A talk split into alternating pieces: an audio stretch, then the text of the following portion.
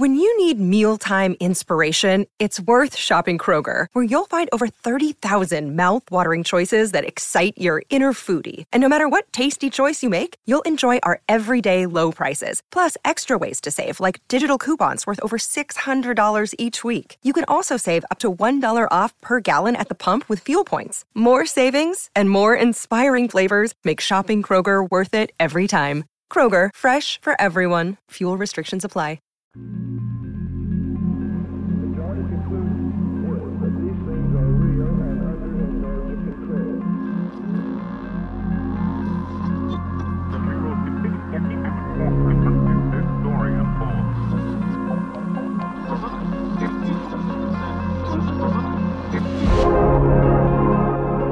the heart of Cascadia and the edge of the world, Euphomet presents Night Drift with Jim Perry.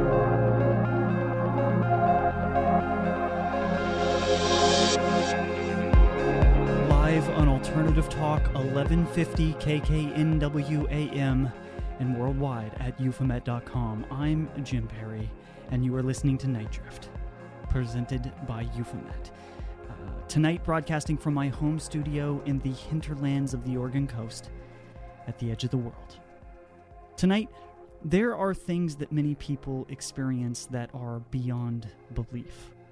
Ghosts, psychic impressions, communication from the other side. But what if these things could be explained? Tonight, a ghost investigator shares stories of chilling encounters while in the field looking for those explanations, context, a reason for the strange. Guest Amanda Paulson in our second segment. But first, Eleanor Criswell, a pioneer in psi research, tells us what cutting-edge research is suggesting about Psi-Genes. And tonight we're going to jump right into it with Eleanor Criswell. Professor of Psychology and former chair of the Psychology Department, Sonoma State University, founding director of the Humanistic Psychology Institute, now Saybrook University. She is editor of Somatics Magazine, the magazine journal of the mind, body, arts, and sciences, and director of the Novato Institute for Somatic Research and Training. Her books include Biofeedback and Somatics Toward Personal Evolution, How Yoga Works, An Introduction to Somatic Yoga. She is the originator of Somatic Yoga and Equine Hanna Somatics. Her research interests include biofeedback, neurofeedback, psychophysiology, yoga, mind-body practices, somatics, and meditation. Eleanor is also an Institutional Review Board member of the Institute of Noetic Sciences. Eleanor, welcome to the program tonight.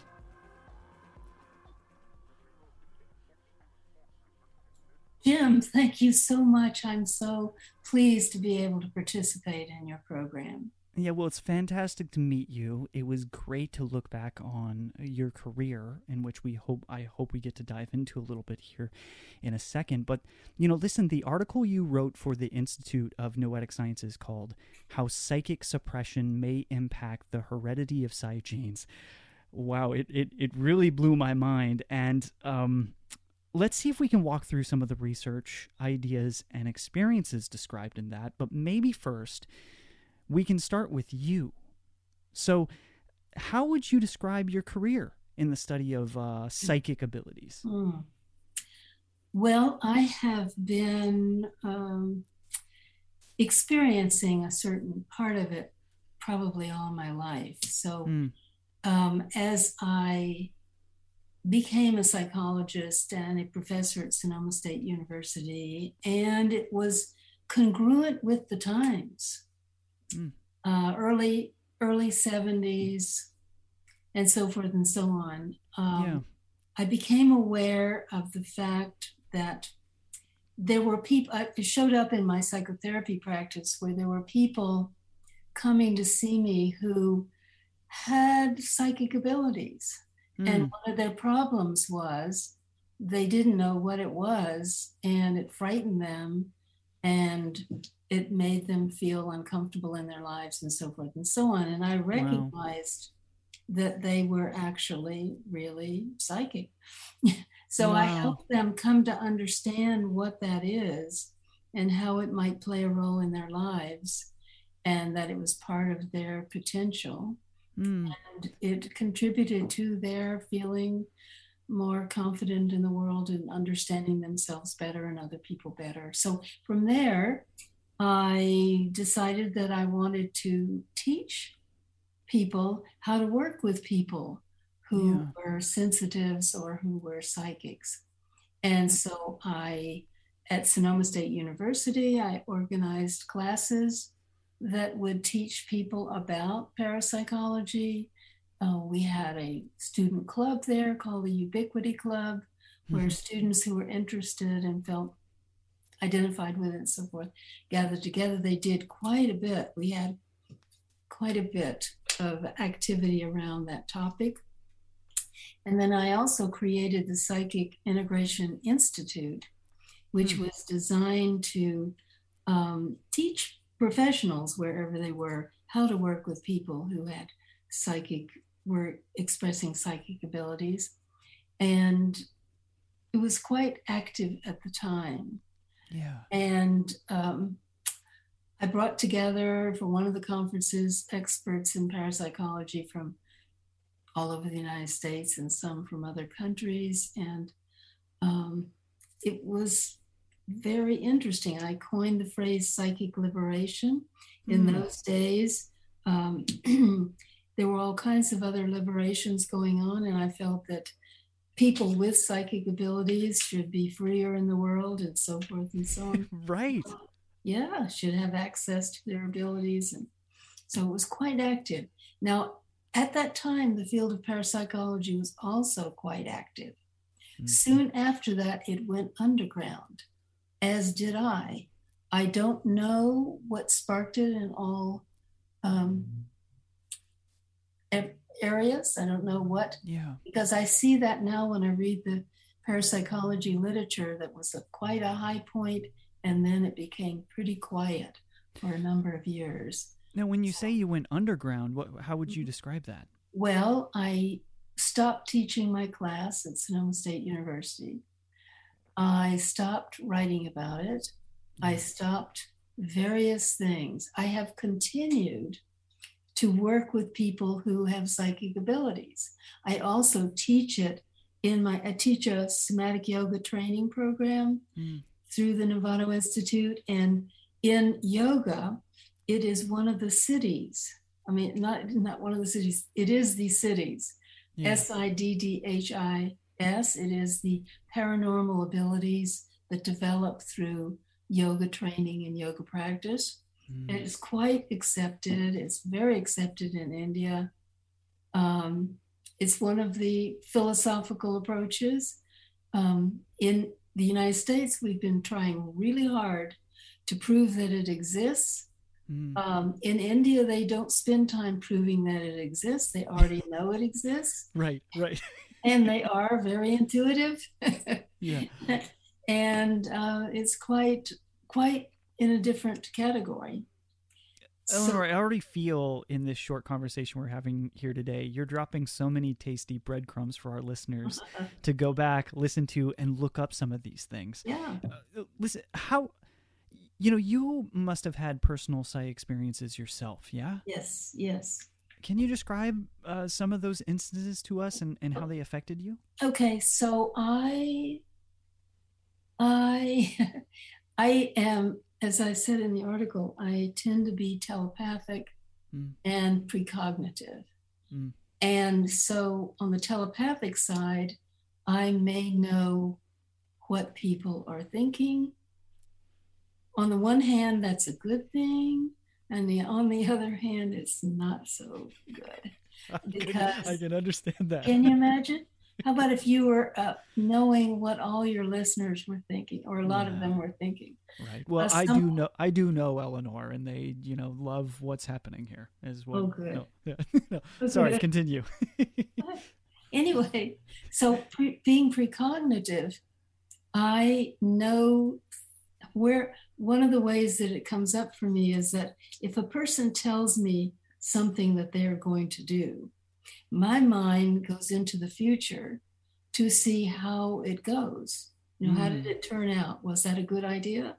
you know, is that a direction for their lives? Yeah. And so I can then be very supportive of them. Mm. Or, for example, there is um, a, a university called Meridian University in Petaluma, and the co-founder of it um, said to me one day, um, my wife, his name is Aftab Omar, and his wife, Melissa Schwartz, they said, we think we're going to, we're thinking of creating an institute, a graduate school. And so I took what they said and I said, I think you can do it. Well, he thought that I just confirm everything anybody says. Mm. No, I sense into the future how this is going to turn out, whether they can do it or not. And I say, you know, I think you can do it. It is now, I don't know how many years old now. It maybe yeah. it's thirty years old. They've done very well with it. It lives happily ever after. So that's something I've been able to do with many of the students and graduate students and postgraduate people who tell me about things that they plan to do. So sometimes my precognition is not a very happy picture, mm. but sometimes I'm sensing where something is going. And one of the things that I have discovered with that is that if you are precognizing something and it's not a, a good outcome, basically you can't stop it. You can mm. try all kinds of things to keep it from happening, but it will grind on toward happening. Mm. What so it's destiny in some sort. Maybe, maybe. Um, one of the things that has been said about that, and research in in um, co- coincidences and so forth and so on ha- have shown that you cannot really change it. But what they also say is you don't know about the ones you were able to change because they didn't happen. Mm. So it sort of loads the dice toward um, they're not stoppable. Knowing it in advance helps you adjust to it, prepare for it, yeah, come to terms with it, and so forth. So it is useful, but it's kind of painful to be watching it move toward it happening. Uh-huh. Do you hear those stories from individuals that you're helping of of uh, of people that are precognitive, for example? They're able to predict these things happening in the future, and they're coming to grips with that ability because tragedies have occurred in their life that they've been able to see? Yes. In fact, some of them will, let's say, have a dream. And in, see, there's a lot of research on dream side. For example, Stanley Krippner, mm-hmm. um and colleagues over the years. They were at Maimonides many years ago doing some of the research on dreams and parapsychology. Mm. And so there are people who have dreams of something that's going to happen. It's a, it's para, it's um, precognitive in their dream. And so I have had people tell me, and to be f- afraid because, you know, when I had a dream like that, it actually happened. And um, and I had another dream like that, and it scared me. It scares me. So coming to terms with it as a process. In fact, uh, Dean Radin has done some wonderful research on prescience in animals mm, that they yeah. do know. And I've also experienced that with horses. They and other mm. people have as well, that they know what happens before it happens. Yeah. They're knowing before it happens. Mm. So helping the person recognize that as a natural, normal thing is very important for their sense of self and self-confidence and comfort in the world and so forth. And then you have to come to accept the reality of things, mm. the what is, the, the, you know, how things are structured. Yes, that typically does happen. Yeah, because you're finding yourself in a different relationship to the nature of reality at that point, aren't you? Yes, yes. And then also coming to terms with that has its positive side as well. So on the other side of it, something better may happen, something that was more more suited to you and is actually beneficial. Mm, mm-hmm, and there mm-hmm. are stories about that. The pro- apocry- apocryphal tales. Yeah, right, right. Yeah, I, I can imagine that's a that's a really heavy load to be able to help people understand that. And I assume that there's probably people that you try to help that you just can't help, right? And they refuse to believe, even though this, you know, what you're trying to do is is really based on evidence and a lot of research mm-hmm. and study. Mm-hmm. Mm-hmm. Yes, there are people who do insist on keeping their perspectives, even though they are not helpful to them. Mm-hmm. And you might say that as they go on in their lives, this may change. But where they are right now, they are not wanting to accept. And I think that's true of some people in general. When they're first coming cro- across it for themselves, they don't want to believe it to start with.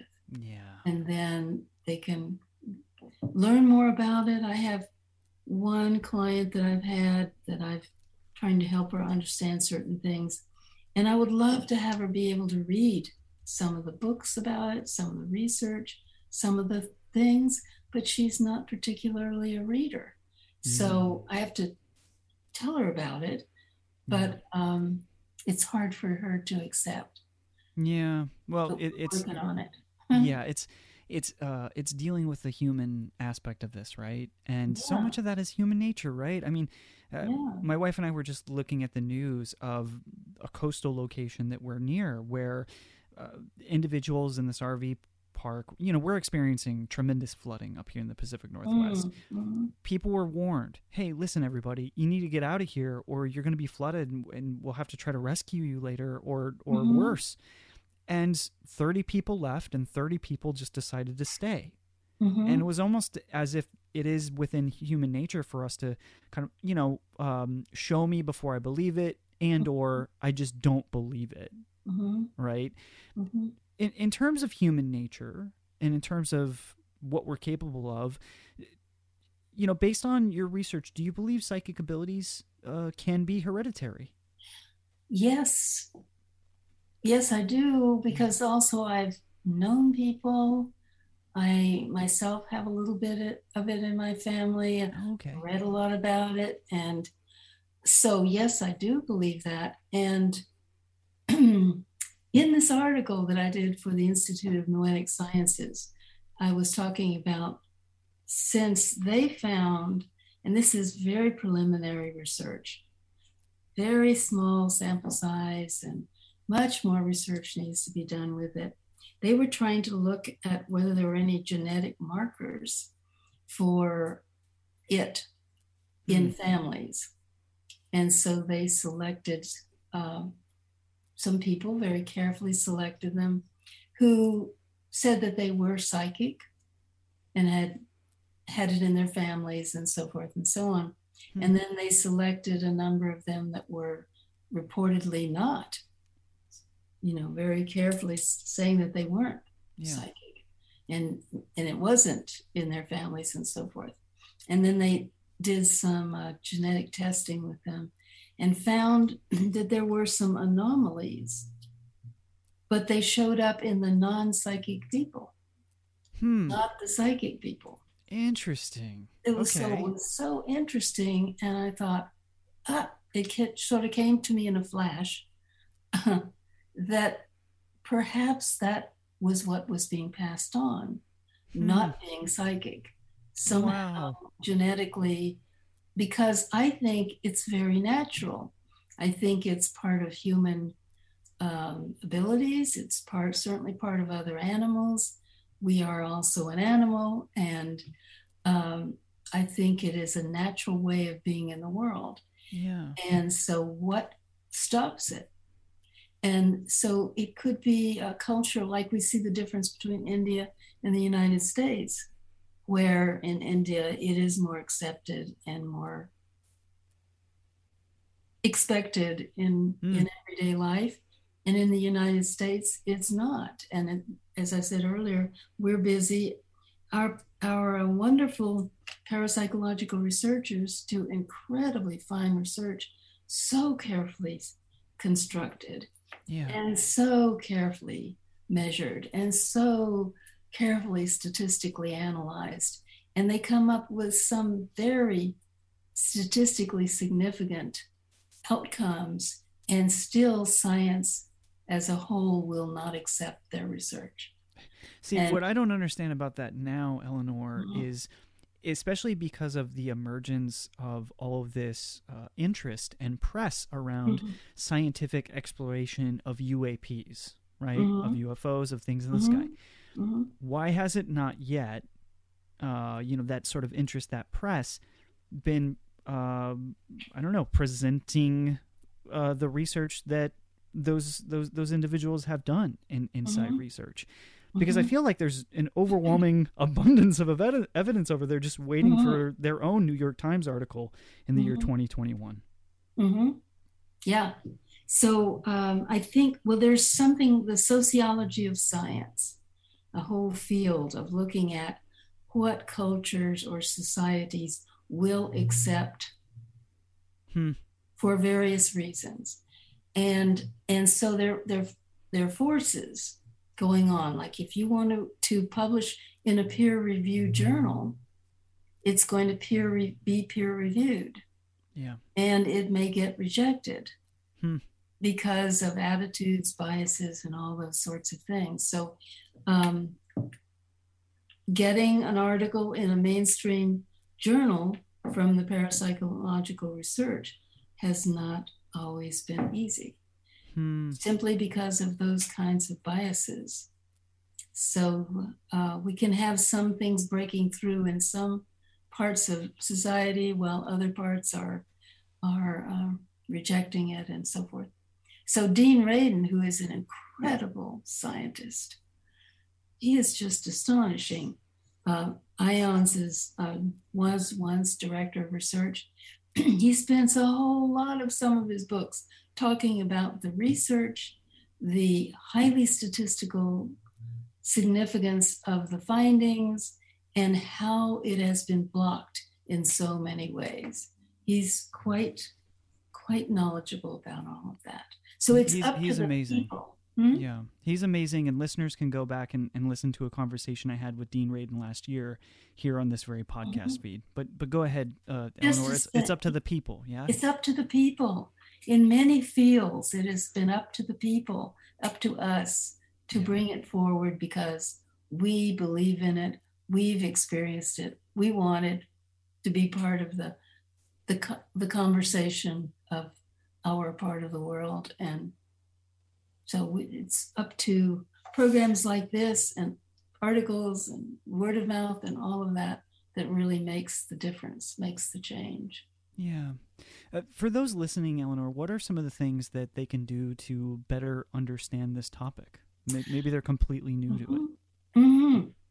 Well, Dean wrote a really nice book um, in which he was looking at it in relationship to, to um, well, he was actually, his book, Real Magic, is a really good delving into that, where yes. real ma- there's pseudo magic, mm-hmm. and then there's real magic. And he's in it, he says that in those states of union where you have achieved integration and unification, that's when real magical things can happen. So there are practices within yoga and with other meditative traditions and all of that, and some other ways, even in sports and dance and so forth, where you can enter into some of those states in which psi is more possible.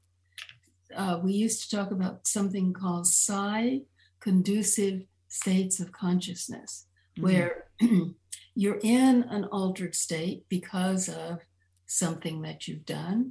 Maybe you're listening to music or playing music or dancing or whatever. You're in an altered state.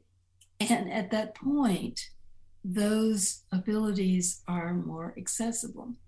If a person practices yoga and meditation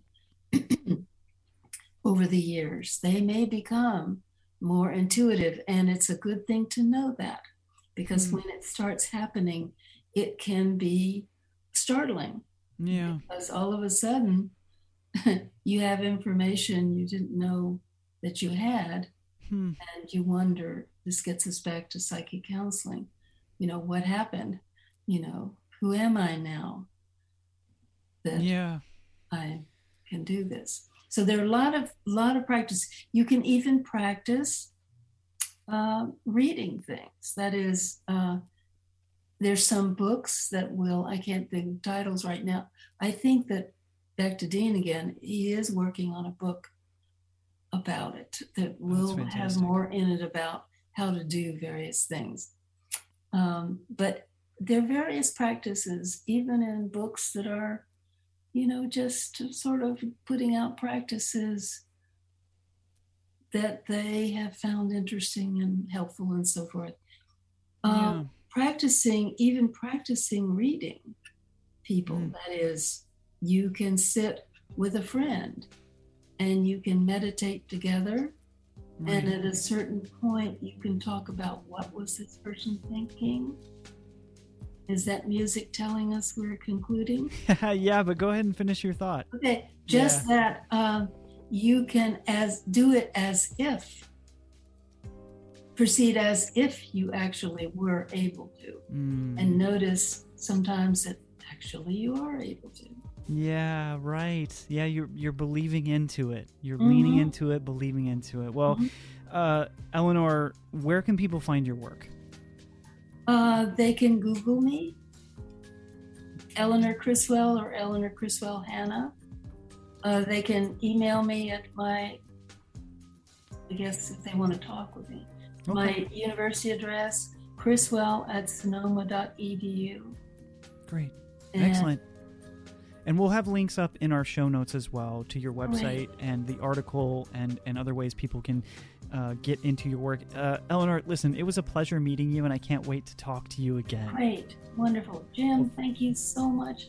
I'm very honored to be part of it. Oh, thank you so much. And, and have a good night, Eleanor. Thank you, Jim. Bye-bye. All right. And right after this break, everyone, reports from a ghost investigator in the field. Amanda Paulson joins us. And we'll be taking your calls, eight eight eight, two nine eight, eight eight eight. K K N W. That's right after this on Night Drift with Jim Perry.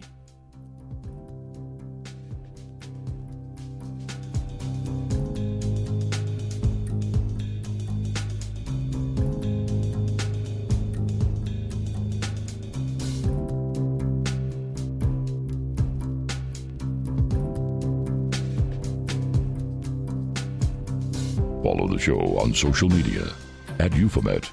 E U P H O M E T. What's better on a chilly fall night than curling up in front of the T V for a great scary movie? And nobody has a better collection of horror, thriller, and the supernatural than Shudder, the best streaming service for horror. Shudder is the exclusive home for found footage hit V H S ninety-four, a Shudder original. Shudder's expertly curated collection includes must-see titles like Vicious Fun, The Mortuary Collection, and P G, Psycho Goreman. Plus, all the best horror documentaries and the hit Creepshow T V series from executive producer Greg Nicotero of The Walking Dead. And thanks to A M C Network Shudder, Euphomet listeners can watch all of that and more for free right after you finish this episode. To try Shudder for free for thirty days, go to shudder dot com and use promo code Euphomet. That's S H U D D E R dot com, promo code Euphomet. Binge the latest seasons of Creepshow and Slasher, both exclusively on Shudder. Catch new episodes of drag competition show The Belay Brothers Dragula and new docuseries Behind the Monsters on the origins and pop culture dominance of your favorite modern movie monsters. I watch on my Apple T V with some stove-popped popcorn and throw it all up in the air with every jump scare that happens. It's not too hard to get into what you're watching on Shudder. New exclusives this month include Nicolas Cage in Prisoners of Ghostland and killer shark movie Great White. You can watch those films and more for free right after you finish this episode. New stuff is added weekly. It's just five dollars and ninety-nine cents a month or fifty-six dollars and ninety-nine cents a year. But you can try Shudder for free for thirty days and help support Euphomet while you're at it. Just go to shudder dot com, S H U D D E R dot com, and use promo code Euphomet.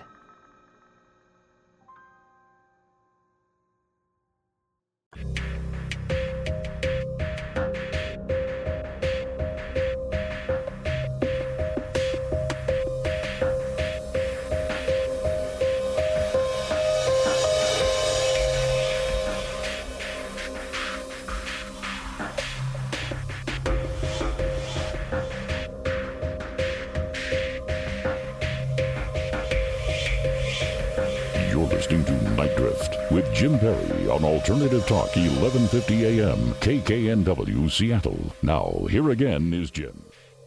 Back here again on Night Drift, and if you want more of the program, you can find it wherever you listen to podcasts. Please subscribe, rate, and review, and don't forget to subscribe to Euphomet while you're at it. That's the podcast that produces this show, E U P H O M E T, and for more information, visit euphomet dot com. Next week, our guest will be Joshua Langfelder, the co-founder of Randonautica, the social exploration app that took the world by storm during the pandemic era. They actually have a new guide out. That's next week at five p.m. Pacific Time, eight p.m. Eastern, here on Alternative Talk, eleven fifty K K N W A M in Seattle. And you can stream it, of course, at euphomet dot com. I'm also just learning about skinwalkers trending on TikTok. This program's producer, Odie, just clued me into that before the show. I wonder what this is all about, and I wonder if we can learn more about that next week as well. But for now, lines are open. Have you had a psi experience? Maybe you've had a ghost story. Maybe something here within the Pacific Northwest has kept you up at night. You can call us eight eight eight, two nine eight, K K N W. Amanda Paulson is a paranormal investigator located in Spokane, Washington. She has been a paranormal enthusiast her entire life, but her investigating experience started in two thousand eight when she joined a ghost hunting team in Billings, Montana. Since moving to Washington in two thousand ten, Amanda has investigated all over the United States and in twenty nineteen began, began serving as a representative on the Spokane Historic Landmarks Commission as a highly sensitive person. Amanda Amanda has had experience with the occult since she was a young child, but through a scientific approach, seeks to substantiate paranormal claims with solid evidence and give peace and understanding to those experiencing paranormal activity. As a creator of Pretty Effin' Spooky Media Enterprise, Amanda is a lifelong seeker of the unknown and lover of anything that might make you say, "That's pretty frickin' spooky." Amanda, welcome so much to Night Drift. Hi, Jim. Thanks so much for having me. Uh, thank you so much. Uh, we are on broadcast radio, and it, it, it, you know, being a podcaster, that took a lot of effort and strength to say that uh, particular phrase the right way. You did great. You got yeah. all the good bits in there, I think. yeah, th- thank you. All right, so um, you are you travel. You travel all over the world, really, looking into haunted locations. You are boots on the ground as as as much as they come, and you have some recent trips t- that you've you've done over the last couple of months that you'll be sharing with us tonight, and and and your experiences there. Yeah. Yeah. Yep. So I've been really lucky to get to travel all over um, the U S this year, and then uh, next year I'll be a worldwide ghost hunter traveling overseas. But um, yeah, I do have some really cool investigations uh, and experiences to share with you today. Oh, fantastic. Why don't you first take me to your recent trip to North Carolina? Yeah, so um, I was invited by a woman named Shelby. She owns uh, a company called Tamed Wild, and she also is a new owner of a place called the Melange Inn in Hendersonville, North Carolina. Hmm. And um, she wasn't entirely sure if the inn was haunted, but she wanted it to be investigated. And she invited me to come down and stay with her. So um, I ended up staying in a cabin uh, that she put me up in. And, you know, the cabin part of this trip, I didn't think would be It would be spooky as well. I was fully um, intending to just investigate this haunted Melange Inn, and that yeah. would be it. But the cabin itself actually put me into the Appalachian forest, into mm. into a, a world that I have never spent time in before. So, interesting. Um, yeah, it was it was very interesting. My um, couple nights at the cabin were um, kind of strange. I later found out that it's also haunted there. It, it seems like the entire area of like um, near Asheville is where I was, but um, in a smaller town. It seems like that whole area near the Appalachian Mountains is kind of haunted. Hmm. Um, so, so my time at the cabin was kind of spooky, got to investigate a little bit there. Um, and then came my night at the Melange, which, um, which was incredible.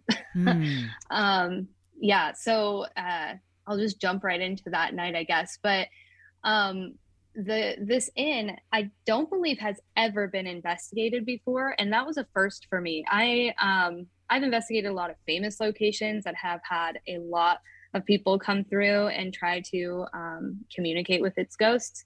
Um, mm. But it was a first for me, and I didn't really, I it kind of threw me off guard to come into a building that I then realized, like, wow, these spirits or this energy that's here, it hasn't been spoken to directly in a long time, if ever, because wow. this had just changed, uh, changed ownership just recently. I think within uh, twenty twenty, she bought it. And before that, the inn wasn't being, um, I, gosh, I don't know. They just weren't doing as well. There, there wasn't very many people staying there.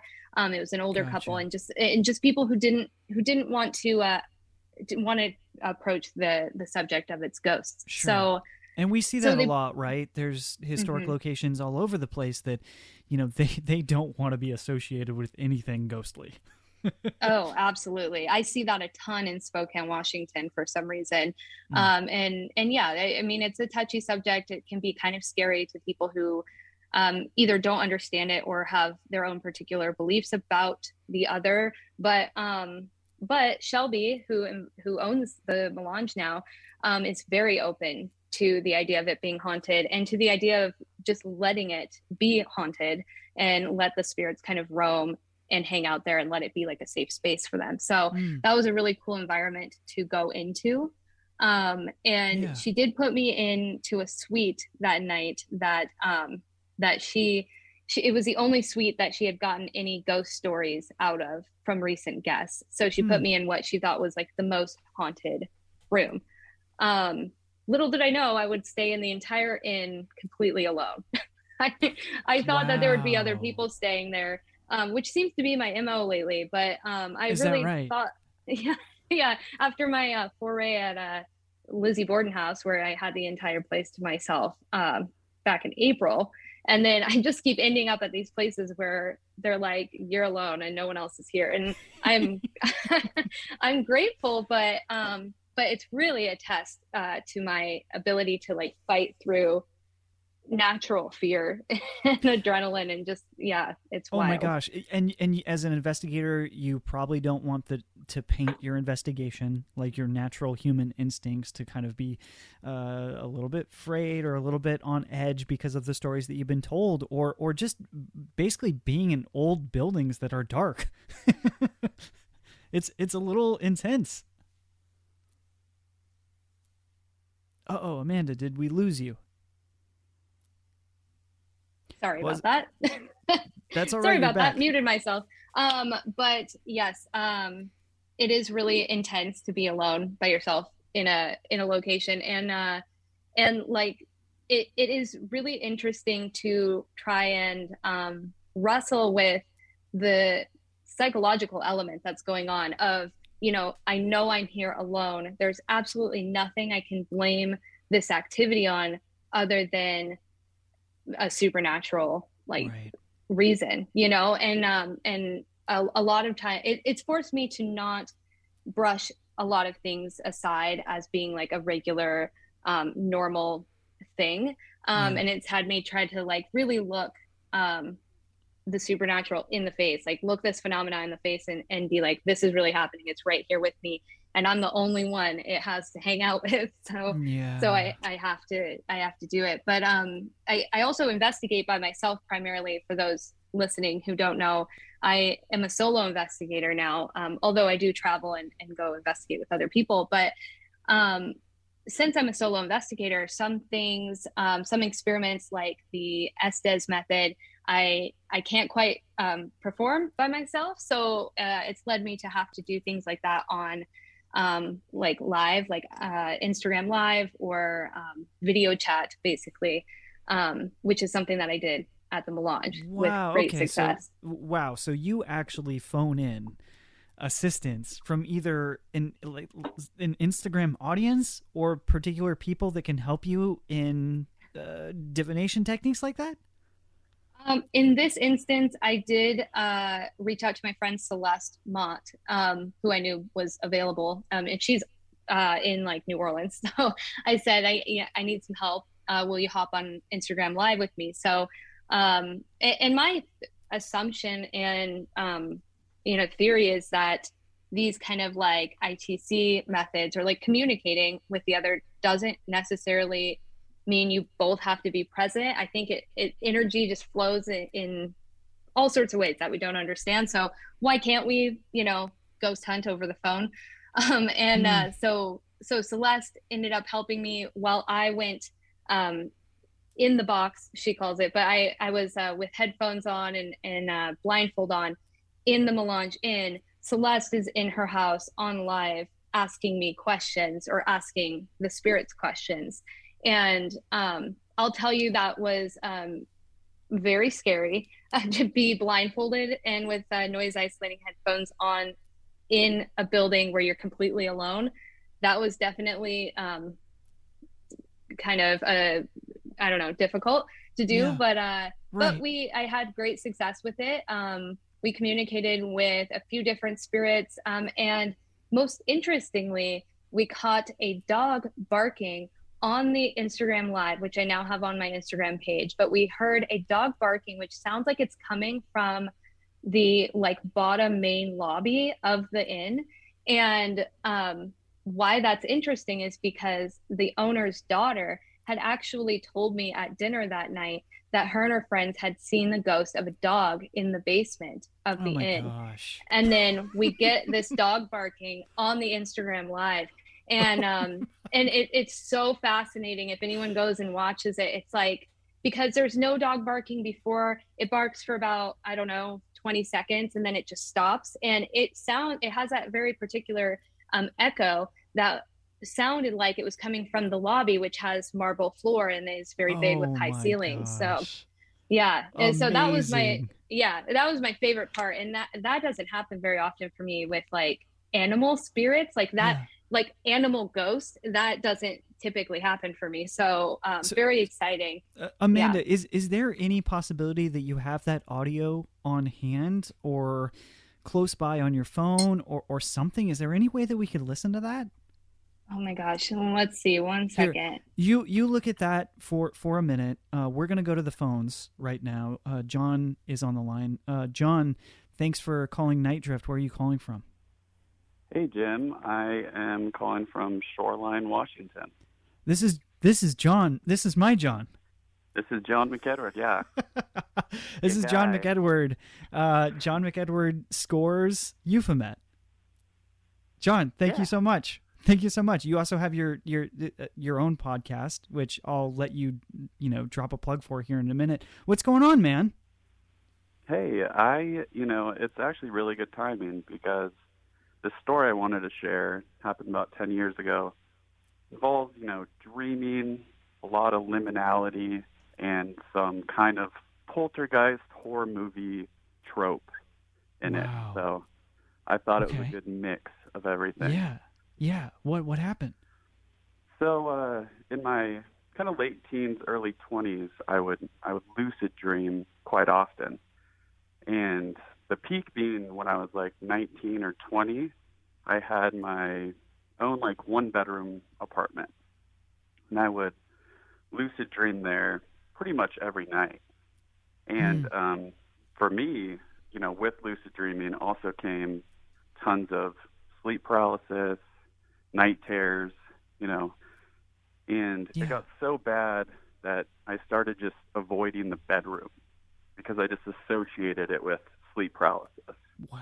Um, when I would sleep like in the living room, it wouldn't really happen. So I just dragged my mattress out there and started sleeping in the living room.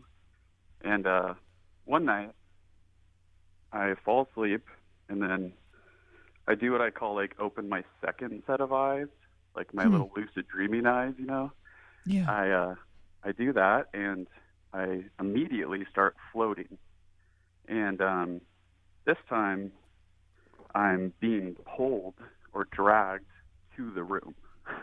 So what? The the room I was trying to avoid wouldn't let me get away, I guess.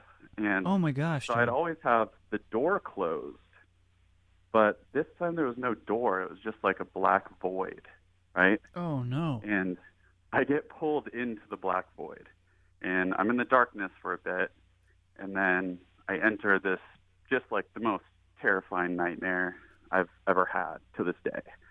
Oh and my gosh! None of my, like, wake yourself up tricks were working, you know. I was just trapped.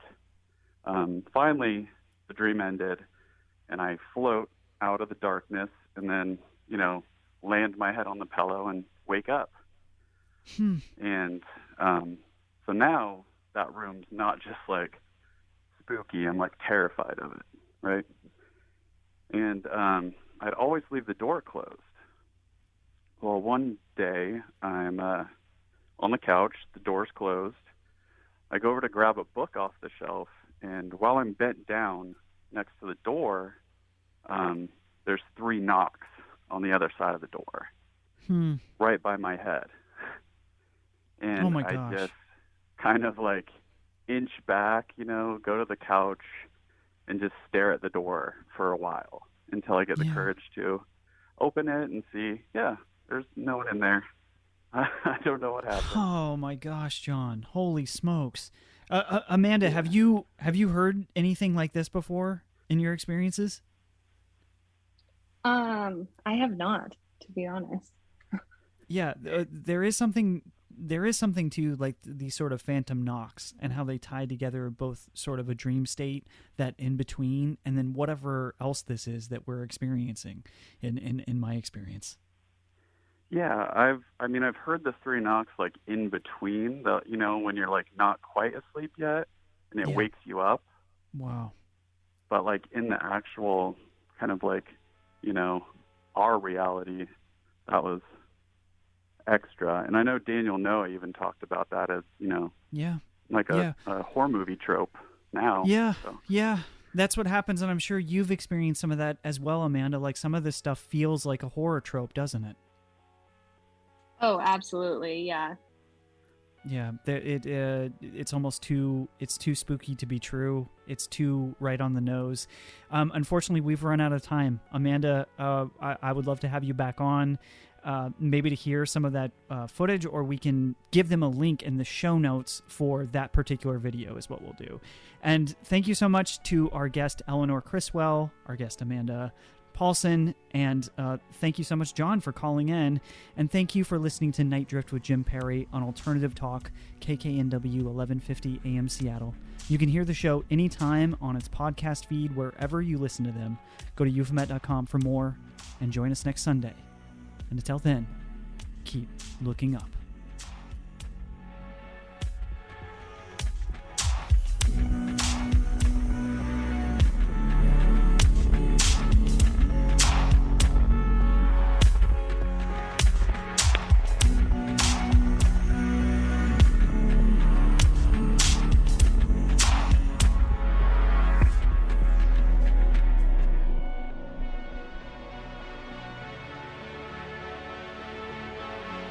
Follow Night Drift with Jim Perry on Spotify and subscribe on Apple Podcasts to receive new episodes of Night Drift automatically and gain access to all of our past episodes.